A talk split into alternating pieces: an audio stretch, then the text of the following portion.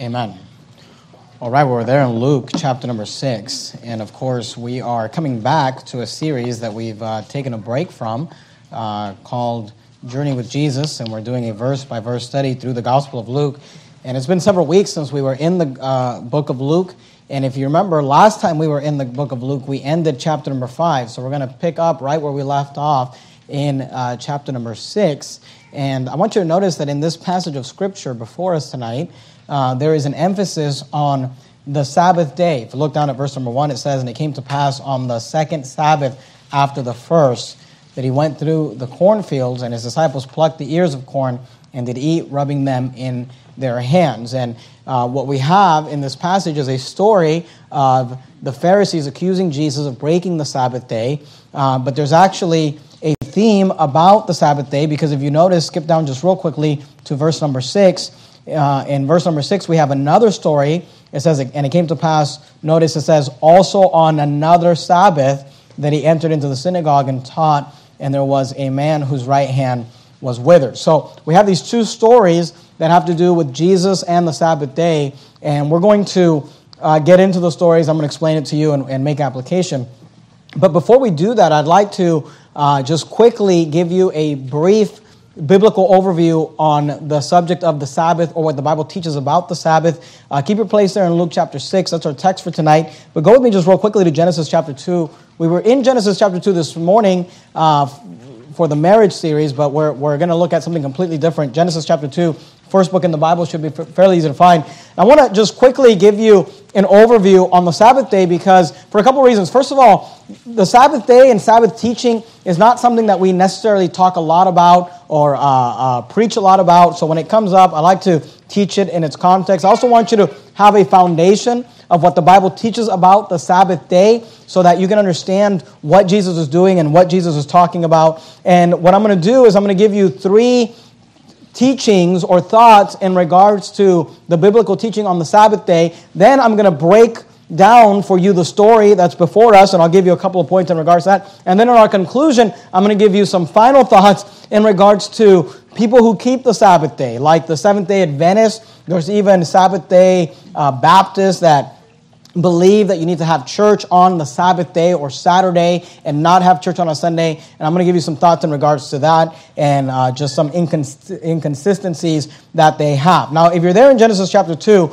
just by way of introduction, let me give you three thoughts in regards to the biblical teaching on the Sabbath so you can kind of understand what the Sabbath day teaching is and what you need to know about it. First of all, let me give you the reason for the Sabbath. What was what's this whole idea of the Sabbath day or what's this whole thing about? Well, in Genesis chapter 2 and verse 1, the Bible says this Thus the heavens and the earth were finished, and all the host of them. Now, of course, in Genesis chapter 1, we just had the creation week where God created the heaven and the earth and all that in them is over a period of six days. And then on the seventh day, the Bible tells us, notice in verse 2, and on the seventh day, and by the way, that's what the word Sabbath means. The word Sabbath means seven. So when you see the Sabbath day, it is referring to the seventh day of the week. And for us, that's generally known as Saturday. Of course, the week begins with Monday. Monday is the first day of the week, and the seventh day of the week is Saturday. Notice there in verse 2 And on the seventh day,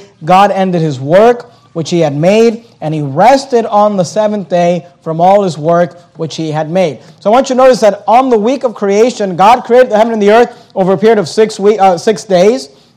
And then he rested on the Sabbath day, and he rested on uh, the seventh day. Go, go to Exodus if you would. You're there in Genesis. Just flip over to Exodus chapter 20. So we, we get this idea of the Sabbath day teaching from God who created the heavens and the earth in six days, and then he rested on the seventh day. By the way, this is why I believe, and I realize our culture is different, and, and I'm not saying you need to follow this, but I, I believe this, and, and, and we have this at our church in regards to our staff. You know, we have a six day work day week at Verity Baptist Church, you know, and the staff guys, they get one day off a week because God worked six days and rested one day.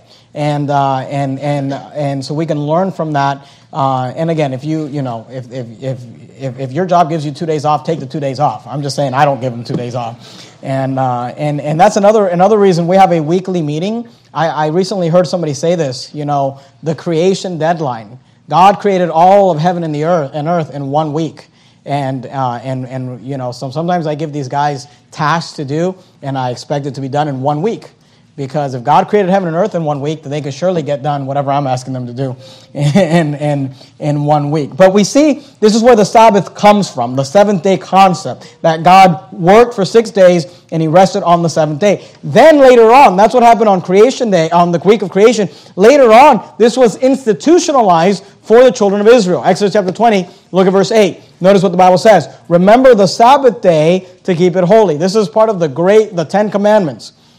Notice the, the command is to remember the Sabbath day to keep it holy. This was given to the nation of Israel in the Old Testament. Notice verse 9 Six days shalt thou labor and do all thy work, but the seventh day is the Sabbath of the Lord thy God. In it thou shalt not do any work, thou nor thy son, nor thy daughter, thy manservants, nor thy maidservants, nor thy cattle, nor thy stranger that is within thy gates. Notice verse 11, for. The word for means because. In six days the Lord made heaven and earth, the sea, and all that in them is, and rested on the seventh day. Wherefore God, excuse me, wherefore the Lord blessed the Sabbath day and hallowed it. So we see that in creation week, God rested on the seventh day, and then later with uh, Moses and the giving of the law, the Sabbath day was instituted for the nation of Israel as a part of their commandments, as a part of their laws, that they were to labor for six days and then rest on the seventh day. So that's the reason for the Sabbath day. In the Old Testament,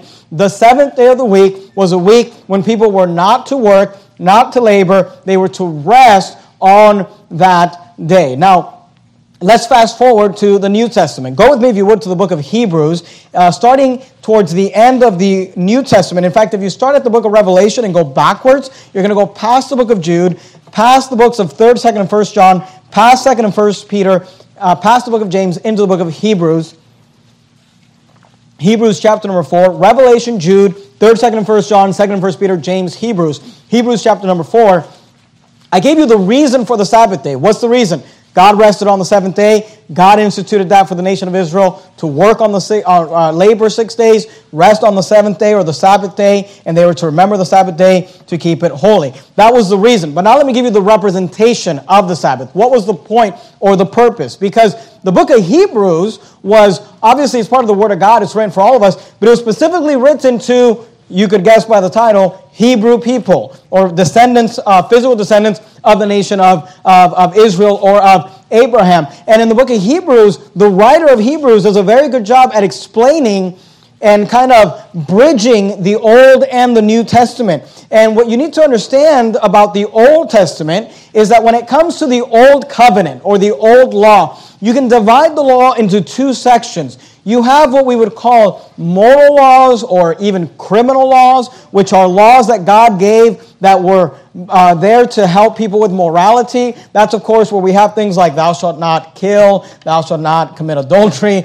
thou shalt not steal. But then there's also what are called ordinances. These are ceremonial laws. These are things that have nothing to do with morality. They were things that God did, and they were, the book of Hebrews tells us, a foreshadow or a foreshadowing of things to come. So, of course, when you have all of the sacrifices, the sacrifices, there's nothing moral about doing sacrifices or not sacrificing. The sacrifices were all a picture of the coming Messiah, the Lord Jesus Christ. Well, the Sabbath falls under that uh, uh, scope of ordinances or pictures, a foreshadow of things to come. There was something that the Sabbath day represented. And in Hebrews chapter 4, it is explained to us the representation of the Sabbath. Now, I want you to notice it. Look there in verse 1, Hebrews chapter 4, verse 1. The writer says this Let us therefore fear, lest a promise being left us of entering into his rest.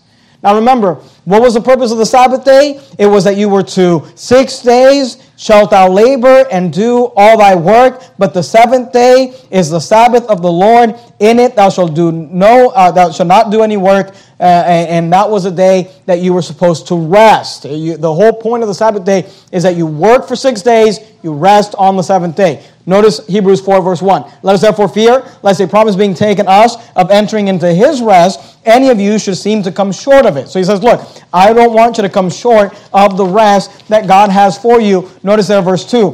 For unto us, I want you to understand the, gospel, the, the, the, the context here. For unto us was the gospel preached. So he's talking about rest, and it's in the context of the gospel. For unto us was the gospel preached, as well as unto them, but the word preached did not profit them. He's talking about the fact the, the writer of Hebrews, who I believe is the Apostle Paul, but we don't know that for sure, and there's some debate about that. The writer of Hebrews is saying, look, the gospel was preached unto us, and it was also preached unto them, talking about the Old Testament nation of Israel. But he says, for many of them, the word preached did not profit them. Why did it not profit them? Look at verse 2 not being mixed with faith in them that heard it. So, because they did not have faith, in the word that was preached, it did not profit them. Listen, salvation, no matter what testament you're in, no matter what quote unquote dispensation you're in, salvation has always been by faith. Uh, is, is how we please God. And he says, Look, these people, they, the gospel was preached to them. Talking about Old Testament saints. But it did not profit them because it was not mixed with faith. Notice verse 3 For we which have believed, notice the context, we're talking about the gospel, talking about the fact that they heard the gospel and did not receive it. For we which have believed, notice, do enter into rest. As he said, I have sworn in my wrath, if they shall enter into my rest, although the works were finished from the foundation of the world. Notice verse 4 For he spake in a certain place of the seventh day on this wise. So I want you to notice, the writer of Hebrews is saying, look, the gospel was preached unto us like it was unto them.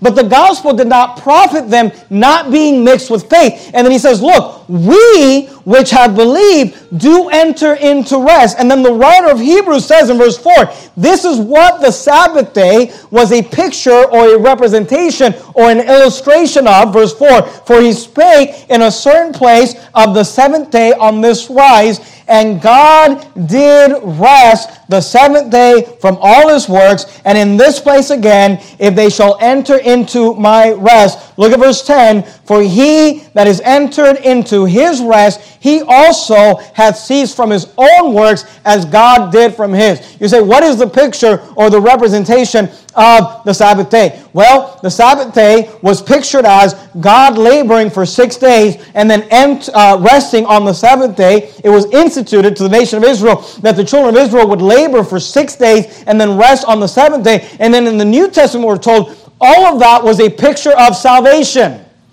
You say, how does that picture salvation? Here's how many of you, before you got saved, maybe you were a Catholic, maybe you were in a false religion, maybe you were in some sort of a belief system that told you that you have to live a good life, that you have to repent of your sins, that you have to get baptized, that you have to go to the uh, uh, uh, communion, that you had to uh, uh, stop drinking or stop smoking. And there's many people all over the world that are trying to get their way, get themselves into heaven by living a good life by doing the works, by earning the, the ability to go to heaven. And when the gospel is actually preached and by faith they receive it, they are able to cease from their own works and enter into his rest.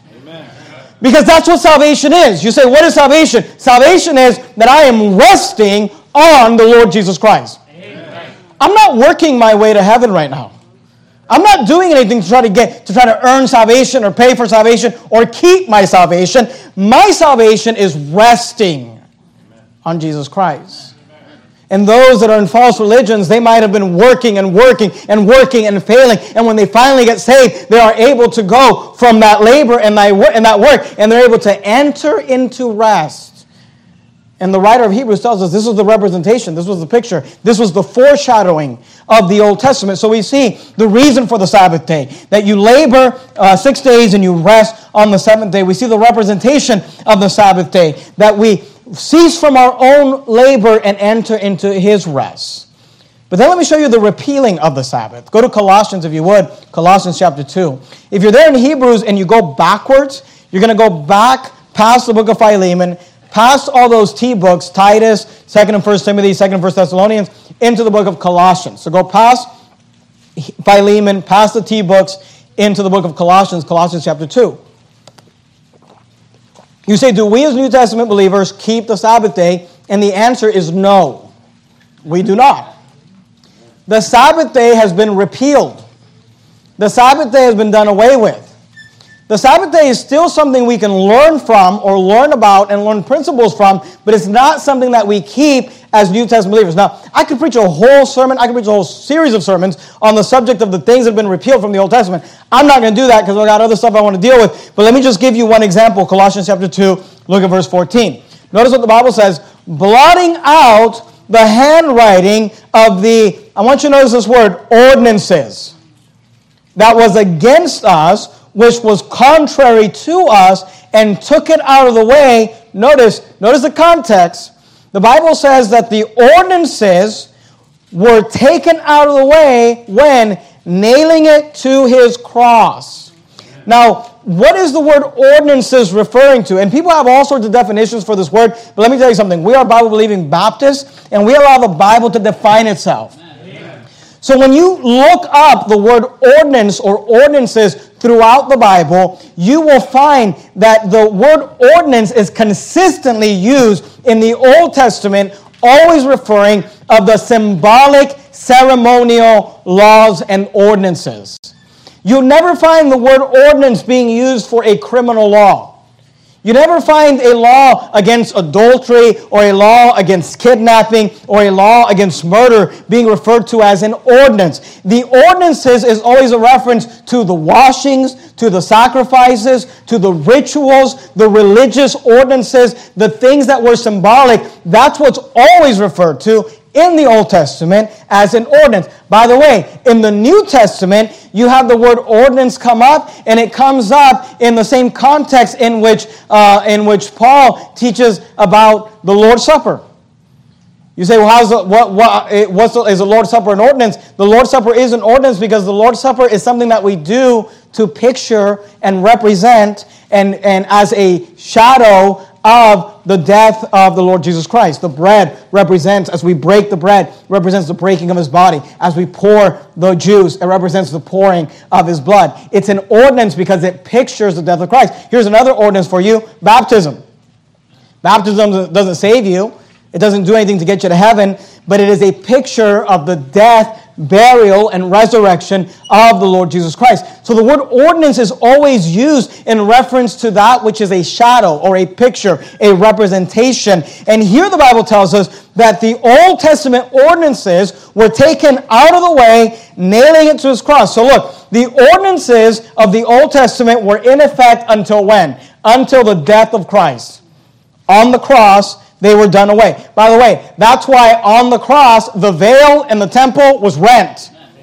Why? Because that whole system, the temple system, was done away with at that time. Look at verse 15. And having spoiled principalities and powers, he made a show of them openly, triumphing over them in it. Notice verse 16. Let no man therefore. You see the word therefore? The word therefore means for this reason or because of this reason. Now he's saying because of this reason. Because of what reason? Because of the fact that the ordinances that were against us, that were contrary to us, have now been taken out of the way, nailing them to the cross by Jesus Christ.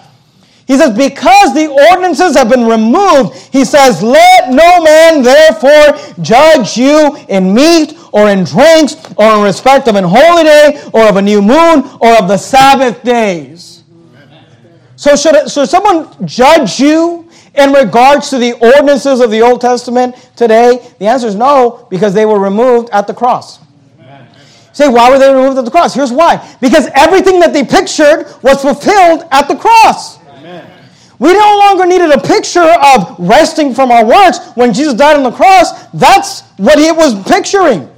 We no longer need a lamb being sacrificed. Jesus dying on the cross is what was being pictured by that lamb. The ordinances were done and, and, and gone away at the cross. So the Bible says, don't let anybody judge you on meat. The word meat means food. Why? Because in the Old Testament, there was restrictions on food. If you were an Old Testament Israelite, there were some things you weren't allowed to eat. There are some things that you weren't allowed uh, to partake of. But in the New Testament, you can have pork, you can have shellfish, you can have all of that food. Hey, go for it. Don't let any man judge you based on meat or drinks or in respect of an holy day. The fact that you're not keeping a certain holy day or you are keeping a certain holy. Romans tells us, hey, you keep whatever day you want or you don't keep whatever day you want. In the New Testament, it doesn't matter. Or the keeping of the new moons or the Sabbath, Sabbath days. Notice verse 17, which are a shadow. You see the word shadow?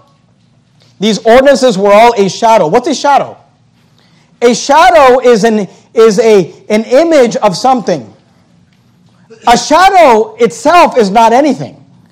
It is simply the representation of something else. See, if, if, if I've got the light on me and there is a shadow, my I'm the it, the shadow is casting what I am. And the Bible says that these drinks and these meats and these sacrifices and these Sabbath they were all a shadow, notice it, of things to come. But the body is of Christ. And once Christ came, it was all done away. And again, we can spend all night looking at passages that prove this. I'm not going to do that. But I want you to understand something. There was a repealing of the Sabbath day. Here's what's interesting. Go back to Luke chapter 6 if you would. God says, Let no man therefore judge you in these things. And the funny thing is that there are people today who keep the Sabbath day and all they do is judge people about the Sabbath day. Right. If you ever met someone who keeps the Sabbath day or Seventh day Adventist, you, you know, they're just constantly like, you know, if you knock on the door of one of these Sabbath day keepers and it's like, hey, do you know for sure you died today or you're on your way to heaven? And they're like, yeah, but do you keep the Sabbath day? And it's like everything's about the Sabbath day. If you don't keep the Sabbath day, you're worshiping the Antichrist. I mean, they're just consumed with judging people about whether or not you keep the Sabbath day when the Sabbath day has been repealed. It's been removed. We no longer keep it. All these ordinances have been done away with. Now, in Luke chapter 6, I want you to understand the context. In Luke chapter 6, we are before the death of Christ. So, during the time of Christ, up until his death, all the ordinances were still in effect. Jesus himself kept the law perfectly, the Bible tells us. So, here we have a context where the Sabbath day is still in effect, but these Pharisees, they want to find a reason to be able to condemn the Lord Jesus Christ, and they're using the Sabbath to be able to do that. Now, now that you understand what the Bible teaches about the Sabbath, let's go to Luke chapter 6 and look at the story. Luke chapter 6, look at verse number 1. If you're taking notes, and I would encourage you to write down some notes on the back of your course of the week, there's a place for you to write things down. The first thing we're going to look at in this first story is this that the Pharisees were inconsistent. The Pharisees were inconsistent in their regulating of the Sabbath day. In verses 1 and 2, we see the accusation of the Pharisees. Notice it says there in verse 1 And it came to pass on the second Sabbath after the first that he, the he there is Jesus, went through the cornfields all right? Now, Jesus is out. He's not in the city, he's out in the field. This is an agricultural society. He's out in the field, walking through the fields, and he's in the cornfield. I, I want you to notice because I just think this is a really interesting story. And it came to pass on the second Sabbath after the first that he went through the cornfields, and his disciples plucked the ears of corn and did eat, rubbing them in their hands. Notice verse 2. And certain of the Pharisees said unto them, now, normally we jump right, we jump right into the accusation. Why do ye, uh, why do ye that which is not lawful to do on the Sabbath days? But don't miss this context. I mean, this is hilarious. The Bible just tells us that Jesus' disciples are out in the cornfields. They pluck the corn, the corn, they're rubbing it with their hands, and they're eating it. And then in the next verse, we're told, and certain of the Pharisees said unto them. I just think that's comical because you got to ask the question why were the Pharisees there? They're just out in the middle of the field. You know, I just, I don't know, maybe I'm reading into it, but I just kind of envision it. Jesus is with his uh, 12 disciples. They're walking through a field. They're talking. They're conversating. He's maybe teaching them things. They pick, grab a, a, piece of corn. They grab a piece of corn. They rub it together. They start eating it. And then all of a sudden, the, the Pharisees just pop up. Why are you eating that? And it's kind of like, are you following me? And I just want you to know that, to, you know, people today, they will, they will criticize us. Why do so many people hate you, Pastor Jimenez? It seems like these people are just following you around. They're just trolling you on YouTube and they're always bringing up all these things about you. Well, it seems like they were trolling Jesus too. I mean, he's out in the middle of a cornfield. They're like, why are you eating the corn? And certain of the Pharisees said unto them, Why do ye do that which is not lawful to do on the Sabbath day? They're saying, You're doing something that's not lawful, that's not legal, that's not right to do on the Sabbath day. Now, let me just say this, and just for you to have context. Go to Deuteronomy. Keep your place there in Luke. Go to Deuteronomy chapter number 23. In the Old Testament, you have Genesis, Exodus, Leviticus, Numbers, Deuteronomy. Deuteronomy chapter 23. First, let me say this there is nothing lawfully or morally wrong with what Jesus and his disciples were doing here. As far as plucking corn from this field, they're doing nothing wrong. I'm going to prove that to you in a minute. In fact, the Pharisees themselves are not accusing them of doing anything wrong. They're accusing them of doing it on the Sabbath day. What there's nothing wrong with what they're doing. What's wrong, according to the Pharisees, is that they're doing it on the Sabbath day. Now, you say, what are they doing? Are they just in somebody's random field stealing corn from them? Well, I want you to understand the context and what the Bible teaches about this. In Deuteronomy 23 and verse 24, the Bible says this When thou comest into thy neighbor's vineyard, so this is not your vineyard, this is someone else's vineyard, then thou mayest eat grapes. It says, Thou mayest eat grapes thy fill. You say, what does that mean? It means you can eat as many grapes until you're full, at thine own pleasure. So, according to the Bible, if you were traveling and you found yourself walking through somebody else's field or through somebody else's vineyard, thy neighbor's vineyard, and you got hungry, you were allowed to take grapes, take corn, and you were allowed to eat till you were full. But here's the exception. Look at verse Deuteronomy 23, 24. When thou comest into thy neighbor's vineyard, then thou mayest eat grapes to thy fill at thine own pleasure. But here's the, here's the rule thou shalt not put any in thy vessel.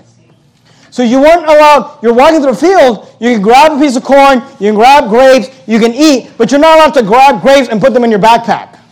You understand? You're not allowed to bring a vessel to carry the grapes out. Look at verse 25 when thou comest into the standing corn. This is exactly what Jesus' disciples are doing. When thou comest into the standing corn, be careful because you might trip on a Pharisee. And uh, that's not what it says, but you know, Jesus had to be careful. When thou comest into thy standing corn of thy neighbor, notice not your standing corn, your neighbor's standing corn, then thou mayest pluck the ears with thine hand. This is exactly what Jesus and his disciples are doing. But thou shalt not move a sickle unto thy neighbor's standing corn. What's a sickle? A sickle is a tool used to reap. So here's what the Bible says You're allowed to go into somebody else's field and eat and, and to thy fill eat whatever you want, but you're not allowed to bring in a vessel. You're not allowed to bring in a tool to reap or to remove. You're not allowed to bring in equipment to take something out of that field. You say, why did God do this? And what is the point of this? This is God's welfare system. This is how God provided for the poor of the land. The, in another passage, I won't take the time to show it to you. You go back to Luke chapter 6 if you would. Uh, we are told that when you had a field, when you had a vineyard, you weren't allowed to go through, you, you were allowed to harvest it, but anything you missed, anything that fell when, when you were reaping, you had to leave it there. And the reason for that was that so that the poor of the land, and look, Jesus was poor, you know, sorry, Kenneth Copeland, Jesus was poor on this earth. The poor of the land were allowed to go into those fields, and whatever food was there, they were allowed to eat it. This is how God took care of the poor. But they weren't allowed to go in and reap somebody else's harvest with all this equipment, you know, go into their neighbor's field and get all their grapes and all their corn and take it. They could feed themselves at that time, at that moment. This is how God instituted to take care of the poor. Now, just let's think about that in comparison to our welfare system. There's some major differences. Notice there wasn't a government program to have somebody go around taking corn from hardworking uh, businessmen and then distributing it to uh, poor people. I mean, do you understand what I'm saying? There wasn't a program set up where uh, government officials went into other people's fields, grabbed grapes and grabbed corn, and then brought them to poor people. See, in God's welfare system, these people were still expected to get up, to get dressed, to go out. If you were hungry, you're expected to go out in a field and look for food. Amen. This is why the Bible says that whosoever will not work should not eat. Now, of course, we're not talking about people that are disabled. We're not talking about the elderly. We're not talking about people, God had systems for that, and that was done through the family where people were taken care of in those ways. But when you were a poor person, and maybe you were working hard and just things weren't going well for you, uh, uh, Jesus wasn't a lazy man, but uh, they were going through the corn, they were hungry, they plucked the corn. What they were doing was not morally wrong. In fact, I, I believe that God's system is better than man's system every day of the week and twice on Sunday. Luke chapter 6. So we see the accusation of the Pharisees. What is the accusation of the Pharisees? What you're doing is unlawful. What were they doing? They were plucking corn and eating it, which the Bible says they were allowed to do. The Pharisees have a problem with it because they're doing it on the Sabbath day. Now, the Pharisees are referring to what Jesus is doing as work. And they're saying, You're not allowed to do that because you can't work on the Sabbath day. Jesus is going to make the argument that they're not working, they're just eating. They're feeding themselves. Feeding yourself is not something that, that was prohibited during the Sabbath day. Notice the response of the Lord Jesus Christ, Luke chapter 6, verse 3. And Jesus answering them said, I'm assuming this is after he said, Why are you here? He said to them, have ye not read? And by the way, that's always the, re- the answer. Whenever you have religious people who don't know what they're talking about, this is the reason. They have not read. They have not read the Bible. They've not read the Word of God. If people would just build their lives on the Bible, we'd all be better off. Amen. And Jesus answering them said, Have you not read so much as this? Because remember, they're accusing Jesus of eating, which is not wrong, but eating on a day that was separated, that was holy, where according to them they weren't allowed to eat. And his response to them is, Have ye not read so much as this, what David did? Now, Jesus brings up David. This is King David from the Old Testament. Remember David who killed Goliath? The reason he brings up David is because David is their hero. David, I mean, every Jewish man at this time would look at David as a hero, as a, as a great, uh, uh, uh, a great leader of the nation of Israel. And Jesus says, Have you not read so much as this, what David did when himself was an hungered and they which were with him? How he went into the house of God and did take and eat the showbread and gave also to them that were with him, which is not lawful to eat but for the priest alone. Now you say, what is he referring to? Jesus is referring to an Old Testament story, and I want you to look at it. Go to 1 Samuel 21. 1 Samuel chapter 21. I know we're looking at a lot of passages tonight, but it's Sunday night, and I thought that's why you came to church. 1 Samuel 21. If you find the 1 and 2 books, they're all clustered together 1 2 Samuel, 1 2 Kings, 1 2 Chronicles. 1 Samuel 21, look at verse 4. Here's a story that Jesus is referring to. I'll tell you the story and then I'll, make, I'll give you the point. 1 Samuel 21 4. And the priest answered David and said, David, if you remember, just to get the context, he's running from Saul. Saul is trying to kill him. He's running from Saul. He's got a small group of people with him. He shows up at the tabernacle, where the tabernacle is, and he's asking for bread. He's asking for food. Verse 4 And the priest answered David and said, There is no common bread under mine hand. So the word common there is referring to bread that can be used by anyone that is for common use. He says, I don't have any common bread. I don't have bread that I can just give to anyone under mine hand. He says, but there is hallowed bread. The word hallowed means separated or set apart. You say, what is this hallowed bread thing about? And again, I don't have time to develop all of this. You have to study this out on your own if you'd like.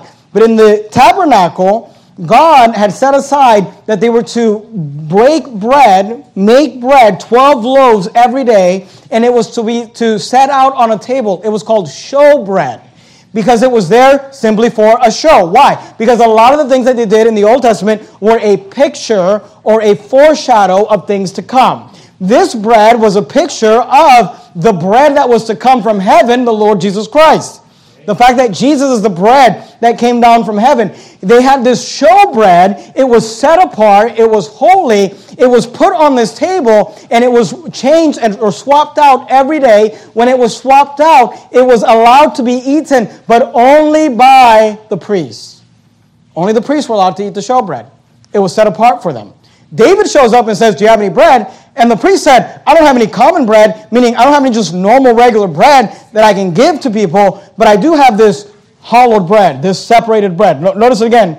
Verse 4 And the priest answered David and said, There is no common bread under my hand, but there is hallowed bread, if the young men have kept themselves at least from women. And David answered the priest and said unto him, Of a truth, women have been kept from us about these three days since I came out, and the vessels of the young men are holy, and the bread is in manner common, yea, though it were sanctified this day in the vessel. And what he's referring to is saying, that bread has already served its purpose. It's already been on the, on the showbread table for 24 hours. Now it's ready to be eaten. Verse 6 So the priest gave him hallowed bread, for there was no bread there but the showbread that was taken from before the Lord to put hot bread in the day when it was taken away. Now, Jesus is referring back to the story because is a very well known, famous story. And Jesus is pointing out the hypocrisy and the inconsistency of the Pharisees because Jesus on the Sabbath day is walking through a cornfield with his disciples plucking out corn, rubbing it together, and eating it. And the disciples pop out of who knows where and say, You're doing something that's unlawful by feeding yourself on the Sabbath day. And Jesus says, Oh, really? Because your hero, David, who you give a pass to, who you say is, is awesome and amazing, he ate showbread that was not lawful for him to eat. And you don't have a problem with that. Jesus responds to them in regards to their hypocrisy. And you say, well, what is the lesson? What is the point that's being made? Go to Mark chapter 2, if you would, in the New Testament, Matthew, Mark. We're in Luke, but I want you to see the same story from Mark. Mark chapter number 2. Here, here's the point that, is, that, that the story is making and that Jesus is making and pointing out the hypocrisy of the Pharisees, and it is this Human needs trump religious creeds. Human needs are more important than religious creeds or rituals. See, the bread was supposed to be a ritual, a foreshadow, but when David and his men are starving, you're not going to let them starve while keeping the showbread holy. Human need trumps religious creeds. See, these Pharisees were willing to let people literally die to keep their Sabbath day. And it wasn't even the Sabbath day, it was all the man made laws that they added to the Sabbath day. And Jesus says, You're a hypocrite. When David did it, and there was no problem there. Mark chapter 2, look at verse 25. This is the same story. The Bible says, And he said unto them, This is Jesus' response to them in Mark 2. Have ye not read what David did when he uh, had need and was an hungered, he and they that were with him, how he went into the house of God in the days of Abiathar the high priest, and did eat the showbread, which was not lawful to eat, but for the priest, and gave also to them that were with him. And he said unto them, here's what he said, notice the point, the Sabbath was made for man, and not man for the Sabbath. He said, what, what, what, do you, what does Jesus mean by that? Here's what he means. When God instituted the Sabbath day, He instituted the Sabbath as a benefit to man. He instituted the Sabbath and said, Look, work for six days, but take a day every week and rest. That's good for you. That's good for, some, for people to rest. Jesus says the Sabbath was made as a benefit for man. The Sabbath was not made to use as a burden or as a tool against man. Because Human need trumps religious creeds. You don't have to turn there, I'll just read this for you. Hosea chapter 6 and verse 6, you can jot that down if you'd like. Here's how Hosea says it. He says, This is God speaking through Hosea, For I desire mercy and not sacrifice, and the knowledge of God more than burnt offerings. Here's a, here's a secular illustration for you. Let's say you were walking down the street and you saw a house that was on fire, smoke's coming out of the windows, you see flames coming through the windows what would you do? Well, hopefully, you, if you're able to, if you can do this safely, you'll walk up to the door and knock on the door and try to make sure that nobody's in there, right? What, what if you look through the window and you see somebody lying there in the living room, unconscious, laying there? What do you do? Well, hopefully, if you're able to, if you're physically able to, you'll break that door open, you'll break that window open, you'll go in there, grab the person, and bring them out. Now, wait a minute, wait a minute. Breaking that door down or breaking that window down and entering into a house is actually illegal. It's called breaking and entering. You're not allowed to just break into somebody's house. That's against the law. But when a house is burning down and you're saving somebody's life, it's okay. And what Jesus is saying, yes, the showbread is not allowed to be eaten. But if David is going to die, give him the bread. And Jesus is saying, look, we're not even breaking the laws of God, but even if we were, even if we were, he says the Sabbath day was made for man, not man for the Sabbath. The Sabbath day was created as a benefit to mankind, not as a tool or a weapon to be used by religious people to try to hurt uh, uh, people uh, in times of need. Go back to Luke chapter 6. So we see the first story. What do we learn? That the Pharisees were inconsistent. They let David pass with something that they weren't willing to let Jesus pass with. And Jesus points out their inconsistency. Now, in, in, in verse number 5, Jesus says, And he said unto them that the Son of Man is Lord also of the Sabbath. We're going to come back to that verse here in a minute, but I want you to look at verse number 6. Here we have our second story. Luke chapter 6 and verse 6, our second story for the night.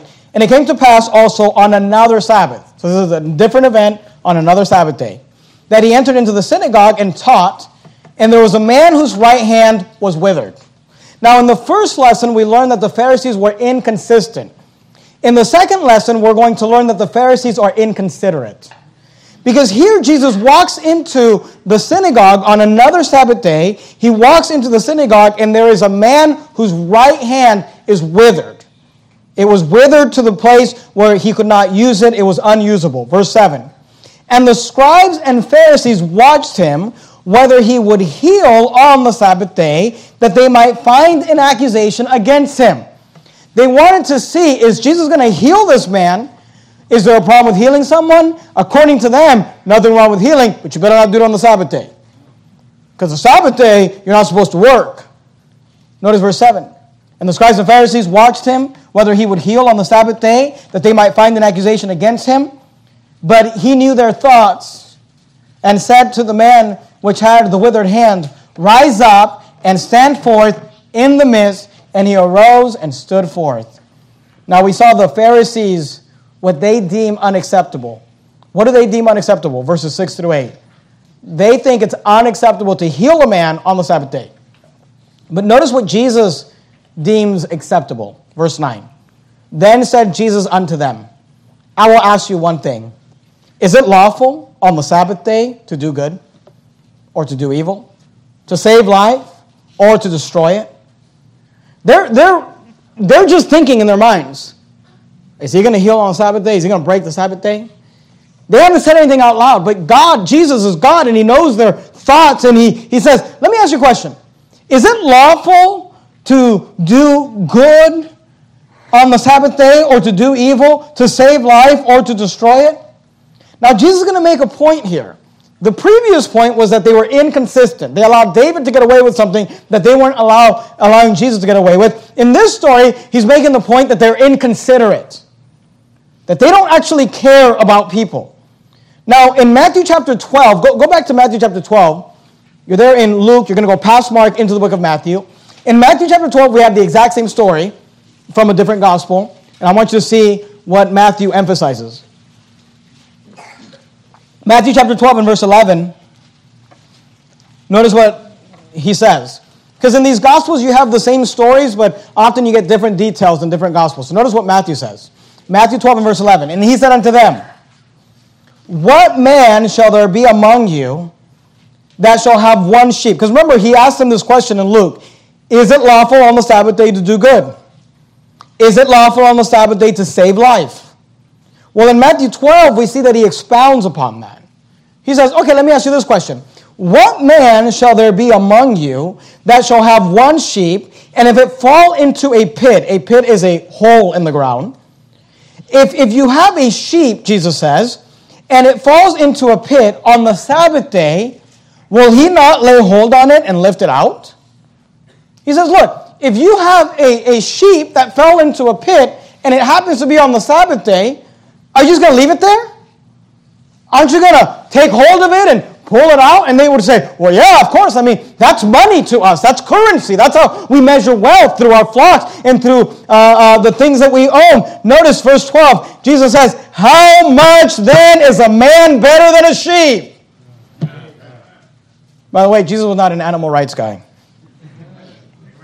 Wherefore it is is it lawful to do well on the it is he says wherefore it is lawful to do well on the Sabbath days. Then saith he to the man, Stretch forth thine hand. And he stretched it forth, and it was restored whole, like as the other. Go to Luke chapter 6. Go back to Luke chapter 6. Look at verse 10. And looking round about upon them all, he said unto them, I, I love this. Here you have a man with a withered hand. He looks at these people. They haven't said anything. They're just thinking in their head. Is he going to heal on the Sabbath day? And he says, Let me ask you a question. If you had a sheep and it fell into a hole, wouldn't you pull it out? Well, if you would do that for a sheep, then why would you judge me for healing a man on the Sabbath day? Jesus is saying, not only are you inconsistent, you are inconsiderate of human life. He said, You are hypocrites. And then he looks at the man. I love how it says in verse 10 And looking round about upon them all, he said unto the man, Stretch forth thy hand. I find that so rude. I mean, here you have a guy with a withered hand, and he looks at him and says, Stretch forth your hand. I mean, imagine if you said that to somebody with a withered hand. Stretch forth your hand. Wouldn't that be rude? Uh, I can't. That's why it's like this. But Jesus is God. Stretch forth thy hand. Notice, and he did so. By the way, Jesus will never command you to do something that he doesn't empower you to do. Amen. And his hand was restored whole as the other. And they were, notice their response. They're inconsistent, they're inconsiderate. I mean, what would you do if you just saw Jesus heal somebody? Wouldn't you praise God? Wouldn't you say, Amen, hallelujah, wow, that's amazing? No, no, notice their response. Verse 11. And they were filled with madness and communed one another what they might do to Jesus. I want you to notice there's a couple of things that are highlighted in this passage. The main thing that's highlighted is the teaching on the Sabbath. We've talked about that. But I want you to notice that there's another thing that's highlighted here, and it is the deity of Christ. Because in verse 8, the Bible says, But he knew their thoughts. Look, no human being knows what you're thinking. By the way, the devil himself doesn't know what you're thinking. Only one person knows your thoughts, and it's God. And here we're told that Jesus, remember, they didn't say a word out loud. Jesus walks into the synagogue, there's a man with a withered hand, the Pharisees pop out, you know. And they're like, I wonder if he's going to heal. They're thinking in their mind, I wonder if he's going to heal, that they might accuse him. And Jesus says, Let me ask you a question. Because he knew their thoughts. And then he heals the man. Stretch forth thine hand. Only God can do that. But I want you to notice, look at verse 5. We skipped this, but I want you to see it now. In regards to the Sabbath day, right? Because they're judging him on the Sabbath day. That's the theme of this passage. He's proving that they are inconsistent and inconsiderate. They are hypocrites, and by the way, not only are they inconsistent, and not only are they inconsiderate, they are also incorrect. They're wrong about the Sabbath day. They don't understand the Sabbath day.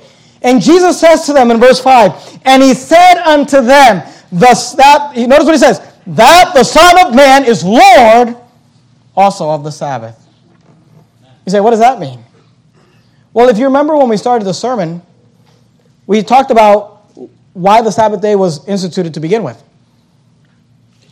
Who was it who, at the very beginning, established the Sabbath day? Because Jesus said that the Son of Man, in, refer- in reference to himself, he said, The Son of Man, he said to the Pharisees, You're judging me about the Sabbath day? He said, Let me tell you something.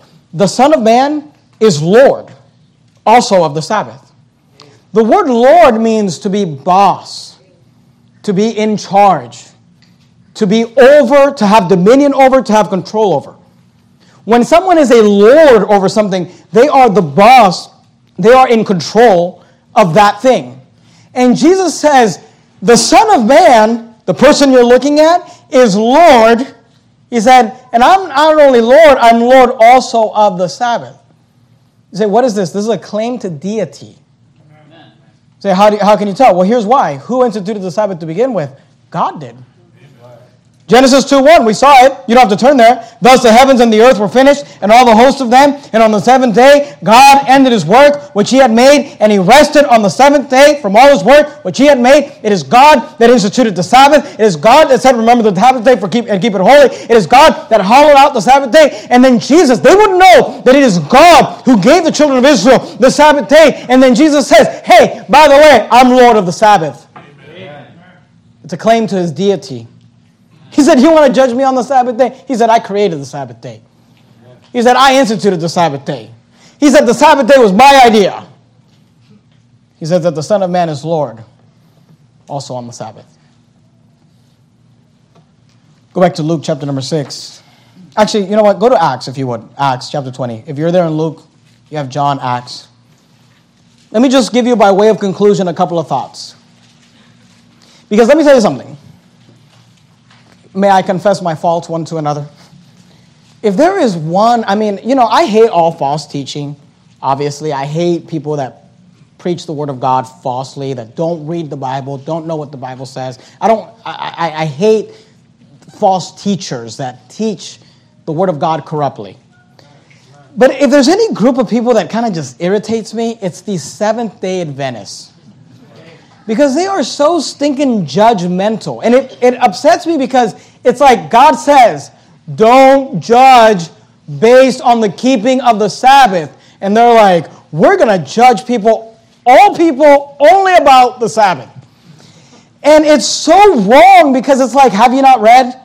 Look, the Sabbath day has been repealed. It has a representation. That representation has been fulfilled. It's been repealed. But here's what really irritates me about the people who keep the Sabbath because, like the people who were keeping the Sabbath in Jesus' day, they are inconsistent and inconsiderate. Right. You say, How do you, what do you mean they're inconsistent? Well, here's something that really upsets me about the Sabbath day keepers, and you can jot this down uh, for, your own, uh, for your own records, or if you ever talk to somebody that keeps the Sabbath or they're trying to talk to you about it, um, you can bring this up to them. One of the problems that I have with people that keep the Sabbath is that they keep only the well known Sabbath that the Bible talks about, but they do not keep all the Sabbaths. Right. They're inconsistent in their keeping of the Sabbath. You say, what do you mean? I'm, I'm not going to take the time to, to, to run verses because it's already, uh, I'm, I'm gonna, uh, it's, it's going to take too long. But if, you, if you're interested, you can just jot this down. Leviticus chapter 23. Leviticus chapter 23 is a chapter in which God actually established, it's another chapter where God established the Sabbath day. In fact, in, Le- in Leviticus chapter 23 and verse 2, God institutes again the keeping of the Sabbath day as the seventh day of the week. Leviticus 23 and verse 2 is a verse that is a command from God to the Old Testament nation of Israel, commanding them to keep the seventh day of the week as a Sabbath day in which they are not to work. But if you continue to read Leviticus 23, you'll find that there are more Sabbath days that God institutes. In fact, there are two types of Sabbath days that are instituted. There is one Sabbath day, which is the most famous Sabbath that people know of, and it was instituted on a day. It falls on a certain day of the week. The seventh day of the week the last day of the week is the Sabbath day. But then there are all these other Sabbaths that were given to the nation of Israel that were not placed on a day, but they were placed on a date. You say, what do you mean? They were placed on a specific date on the calendar. Let me give some to you. Leviticus 23, verses 4 and 5. In Leviticus 23, 4 and 5, God institutes the Passover which the Bible refers to as a Sabbath day. In fact, in John 19 and verse 31, the Passover is referred to as the Sabbath and as an high day. The Passover was established as a Sabbath day to be uh, partaken on the 14th day of the first month. Now, this is important because it falls on a date, not a day. You say, why does that matter? Here's why it matters. When something falls on a day, it's going to fall on that same day every time. You've got the Sabbath day falls on the seventh day. Well, the seventh day, every seventh day is the Sabbath day. It's like Thanksgiving. Thanksgiving falls on, what is it, the third? uh, Thursday of every November. Is that right? Anybody know? Fourth Thursday of every November. So Thanksgiving falls on the fourth Thursday of every November. So guess what? Thanksgiving will always be on a Thursday. We're never going to have Thanksgiving on a Monday. We're never going to have Thanksgiving on a Friday. It's always going to be on a Thursday because it's given a specific day. The fourth Thursday of every November is Thanksgiving. However, Christmas is given a date. Christmas falls on December 25th. Now, that date is fixed, but because the way our calendar works, that day changes.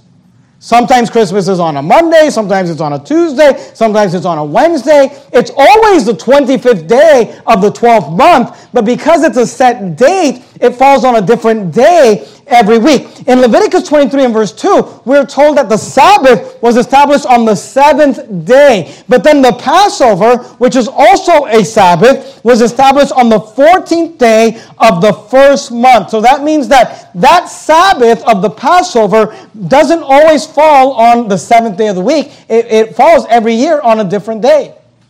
But whatever day it falls on, God says that's a Sabbath. The Passover is a Sabbath day, and it's the 14th day of the first month. That's not the only one.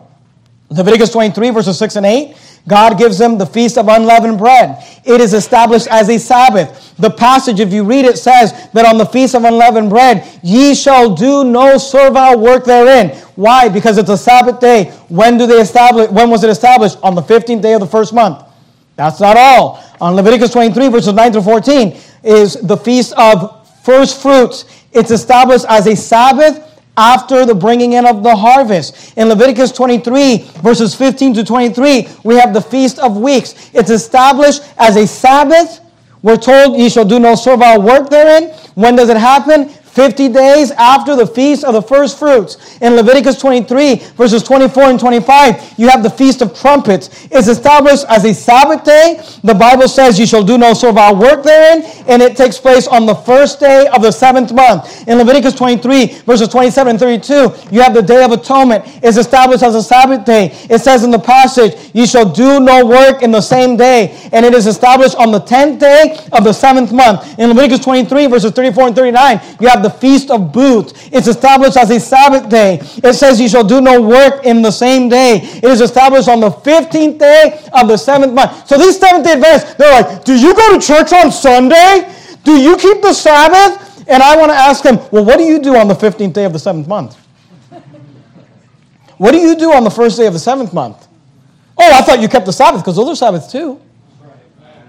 See, they're inconsistent. And you know what I've learned about these people that keep the Sabbath? They don't really care about keeping the Sabbath. They're just against people going to church on Sunday.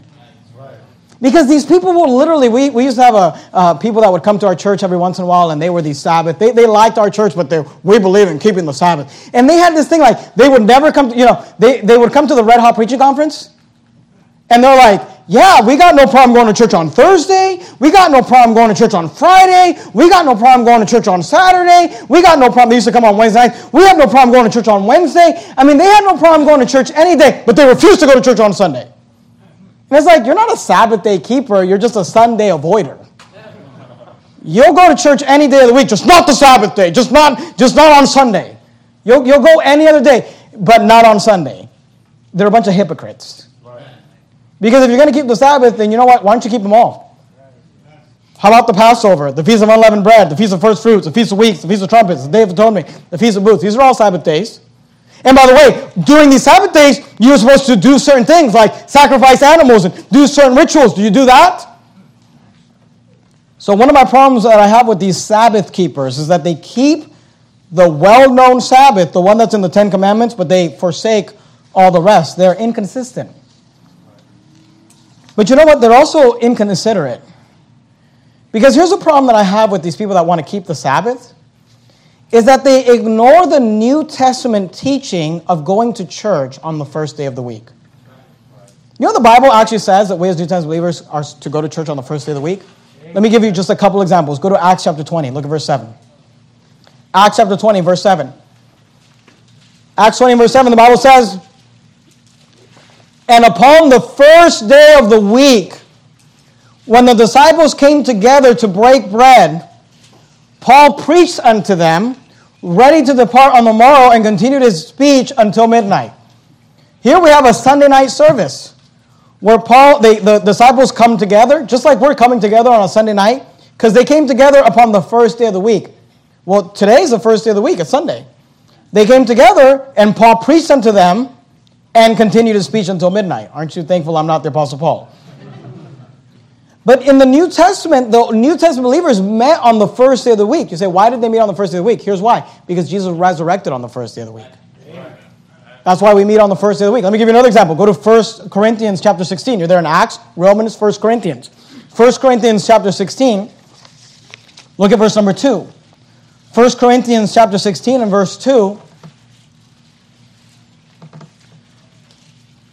The Bible says, Upon the first day of the week, let every one of you lay by him in store as God hath prospered him, that there be no gatherings when I come. This is talking about taking an offering. And Paul says, do it on the first day of the week. Why does he tell them to take an offering on the first day of the week? Here's why because that's when they met. They met the first day of the week. They worship God together on the first day of the week. See, here's the truth. These Sabbath day keepers, they're all, they're all like, you don't keep the Sabbath day. We only go to church on the Sabbath day, and we don't go to church on Sunday. And if you go to church on Sunday, you're an antichrist. And by the way, these Seventh day Adventists, they also don't eat pork. They also, they also keep all those restrictions of the law. That's why they're so uptight. They're always upset.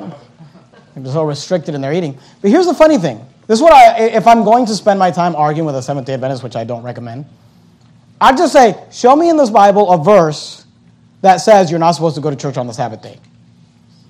Because every verse they want to point to says, don't work on the Sabbath day, don't reap your harvest on the Sabbath day, don't, don't, don't labor on the Sabbath day. Okay, then don't work on the Sabbath day. Then don't labor on the Sabbath day. But where does it say go to church on the Sabbath? Because it doesn't. It doesn't say to go to church on the Sabbath. In fact, if you get into the New Testament, you know what they did on the, on the, on the first day of the week? They went to church. You know what they did on the Sabbath day? You know what you consistently see the apostles doing in the book of Acts on the Sabbath day? They're going into the synagogue and preaching the gospel. You know what they did on Saturday? They preached the gospel. You know what we do on Saturday? We go soul winning. Amen. So show me a verse where it says you're not allowed to go to church on Sunday. You can't find it. It's not there. These people are hypocrites. They're inconsiderate. They're inconsistent. You know what the problem is? They have not read. They haven't read the Word of God. And this all underlines an idea that all of your problems in life and all of my problems in life and all of our issues would be resolved if we would simply read, study, and apply the Bible. Amen. Let's bow our heads and have a word of prayer. Heavenly Father, thank you, Lord, for your word. Thank you for the Bible. Thank you for these clear teachings on Scripture, Lord, that if people just take the time to read and study the Bible and they're saved and they got the Holy Spirit of God, this shouldn't be difficult. They can understand why the Sabbath day was instituted. They can understand what it represents. They can understand that it's been repealed. They can understand that nowhere does the Bible teach that we need to go to church on the Sabbath day or that we shouldn't go to church on the first day of the week. And in fact, the Bible teaches the exact opposite. And Lord, I pray that you'd help us understand these things and, and grasp these things. And I pray that you'd help us to just be Baptists who believe the Word of God, read it, study it, and learn it, and just we filter everything through the Bible. In the matchless name of Christ, we pray. Amen.